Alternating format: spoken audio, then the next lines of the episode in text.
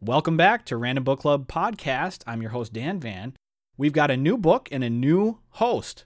Today I'm joined by Donovan McMullen, one of my best friends. How you doing, Don? Good to see you. Don, are you there? I am doing good. Yeah, my mic just muted. Oh, that's fine. I am doing good. How about yourself? I'm doing great. Uh, it's awesome to have you here. We're reading an awesome book called The Last Wish, which is the first book in the Witcher series and uh, that's going to be our next book that we read. So we're just announcing it today. What do you think about The Witcher? Uh, I love it. I love The Witcher, but I just think it's ironic that the first book in the series is The Last Wish. Yeah, I know. But, it's like whatever worst title you could have made. But it, but it is good. It is good. I do understand why it's titled that, and we'll get into that later episodes. But it is it is funny that they call it the Last Wish for the first book, but it makes sense if you actually read it. So let's get into the format a little bit about how we're going to do this. We're going to be reading this book together, uh, and we're going to be releasing two chapters an episode. And basically, the idea is that you read along with us, and then you can, after you read it, you can listen to our podcast and then uh, follow along as we read, just like a regular book club. Um, the the book itself, uh, this is the full title here. It's called The Last Wish: Introducing the Witcher by Andrzej Sapkowski, translated by Danusia Stok and it's narrated by I can't really pronounce this guy's name, Peter Kenny. Yeah, okay. so th- obviously these are Pol. This is a Polish-made book, which I think is really cool because I've never read a book from someone who's from another country. You know what I mean? Yeah, and Peter Kenny, I have to say, I've been listening to the uh, Audible version of the book. Um, doing you know lots of driving with work makes it just easier. I at first did not like somebody that started doing all the accents for all the different characters. I kind of thought that it was a little not childish, but just a little demeaning like to me time. as the reader. Yeah. yeah, yeah, like pick a color carpet and sit down and then listen to you know. Um, but about I, I would say about five to ten minutes in, I actually preferred it. I actually would rather listen to him tell me the story than just have this droning on of uh, you know, a very mellow voice. Yeah, and I'm listening to the audio version too, as well as like following along in the Kindle version, because I'm I'm more of like an audio learner myself. So that I actually really am enjoying his narration so far. Um, so this book is the first of two books in the Witcher short story collection, which precede the core stories of the Witcher saga. So this is the beginning of the Witcher. The, basically, uh, this guy Andre he wrote a bunch of short stories for like a magazine or something like that. And then eventually it got so popular, they put them together into one volume of a book. And then they ended up making two short story collections. But this is the first one, and this is a really good introduction to it.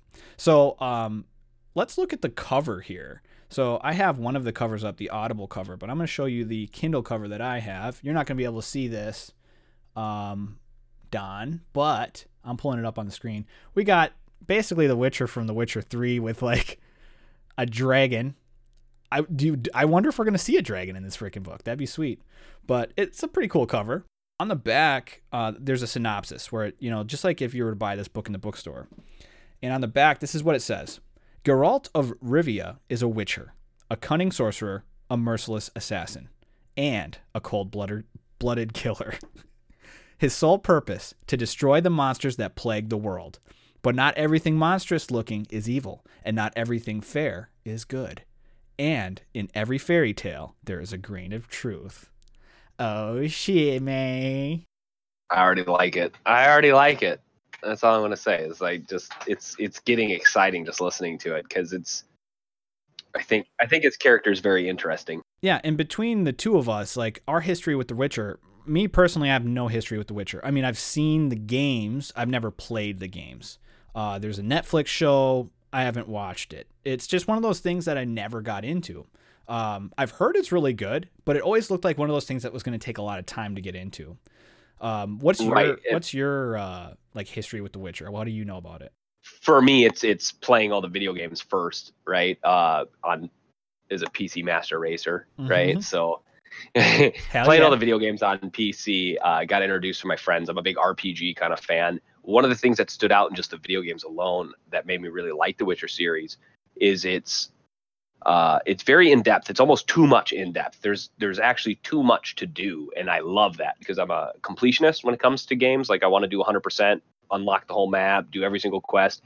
And uh, they, I always thought it was a very interesting storyline, even though the video games technically don't really have much to do with the original books. They kind of went off on their own thing. They do copy a lot uh, or have a lot of similarities, but they they take their own artistic free will and kind of paint a new picture, right? Like they have like the same characters and stuff.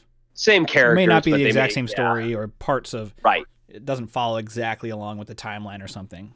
they might change kings around or something like that but it's yeah it was very interesting there was always a lot to do um so then after that you know netflix series came out. I was super excited for that. Didn't wasn't not excited for henry cavill whatsoever. The idea of superman playing this really cool character to me was kind of off-putting is, is they're hollywooding it. Yeah. and i was just kind of like ugh. Then i watched the witcher and i can't think of somebody else that i would rather see play than henry cavill which is ironic to me. Well, you said you shared a really cool story about how you looked up an interview with Henry Cavill where he was basically begging to be the Witcher. Yeah, yeah. He the the director um who the director basically loves all the books and she never really played any of the video games, uh, but she grew up reading these books and she really really liked them. And she wasn't sure he was going to be the right fit. Same reason that you know I was like, and the Superman, right? Like you really want Superman playing this supposed to be kind of this new character that is getting brought to the world that no one really knows about Witcher unless you're a hardcore gamer that loves RPGs or you got to, you know, really like some pretty fantasy type books in order to get into that because like even myself as Lord of the, read Lord of the Rings and all that, I had no idea The Witcher was a book series until after I played the games. Um, so yeah, he wanted, he was interested in the role. She kind of told him, "And we'll give you a shot because you're Henry Cavill, but not, you know, I'm, I got to look for other people." Yeah, and not promising uh, anything. One of the funny things I did think about that interview was that he was a PC gamer as well. So I thought that was uh, pretty interesting. But she got him to go read the books as well because he again only played the video games, and uh, it's he pretty was good. like, he I, I like think me. he does a "There's great job. Yeah. Yeah, right. Yeah, I think he did a great job. But um, that's you know we can talk about that later after we do this book. But this book, I think, does the best job of representing what who I learned who Geralt was through the video games. This book nails it. Um, I think Netflix does do a little bit more flourishing. They like to they like to again paint their own direction, which is totally fine. It's totally worth watching and it's awesome. But this book is very direct on who Geralt is and kind of how he thinks and acts. And it's it's it's a re- he's just a really genuinely cool character. So is everybody in the book. Honestly, everybody is interesting. There's not a single person I don't care about. Um, but yeah, Geralt is is definitely a new type of hero slash anti-hero, if you would. So it's very it's it's a new take, and I like it. Yeah, it's gonna be awesome. Very refreshing. yeah, to not only read a new character, but to read from the perspective of a writer who's from another country that's not American is it's going to be really cool.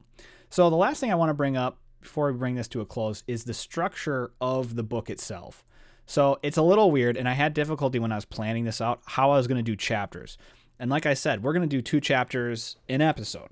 So what does that mean? If we look at the table of contents here, you see that there is chapter one, the voice of reason, then the Witcher, then chapter two, the voice of reason, and then it goes into another story. Basically, how this is lined up is the voice of reason, like chapter headings, like chapter one, two, three, four, all that, is what's called a framing story or like a, a framing narrative. Meaning, it's kind of like when you watch a movie and you're in present day, and then you're like, oh, yeah, this one story. And then it flashes back to this old story. And then after that story's done, it comes back to present day and goes, yeah, that was a hell of a time. You know what I mean? So that's what a framing story is. And that's how they line up this book. So basically, how I'm going to denote it is um, in the titles, I'm going to do like for the next episode, we're going to do chapter one and chapter 1.1. So that's chapter one, the voice of reason. And then once we get to the next one, The Witcher, it's still chapter one, but it's part one of this story. So I know that sounds a little confusing. We'll get through it just fine. It'll be okay. So I'm excited to read this book. So we're going to just get into that. Um, so you guys have a week to get a copy of this book if you haven't had it already, or uh, pick it up on Audible and listen to it with, alongside us, and then uh, check us out in a week, and we'll cover the first two chapters. So thank you very much for joining me, Donovan. I'm excited to start this with you. No problem. Me as well. Can't wait. All right, guys, thank you for listening to Random Book Club podcast.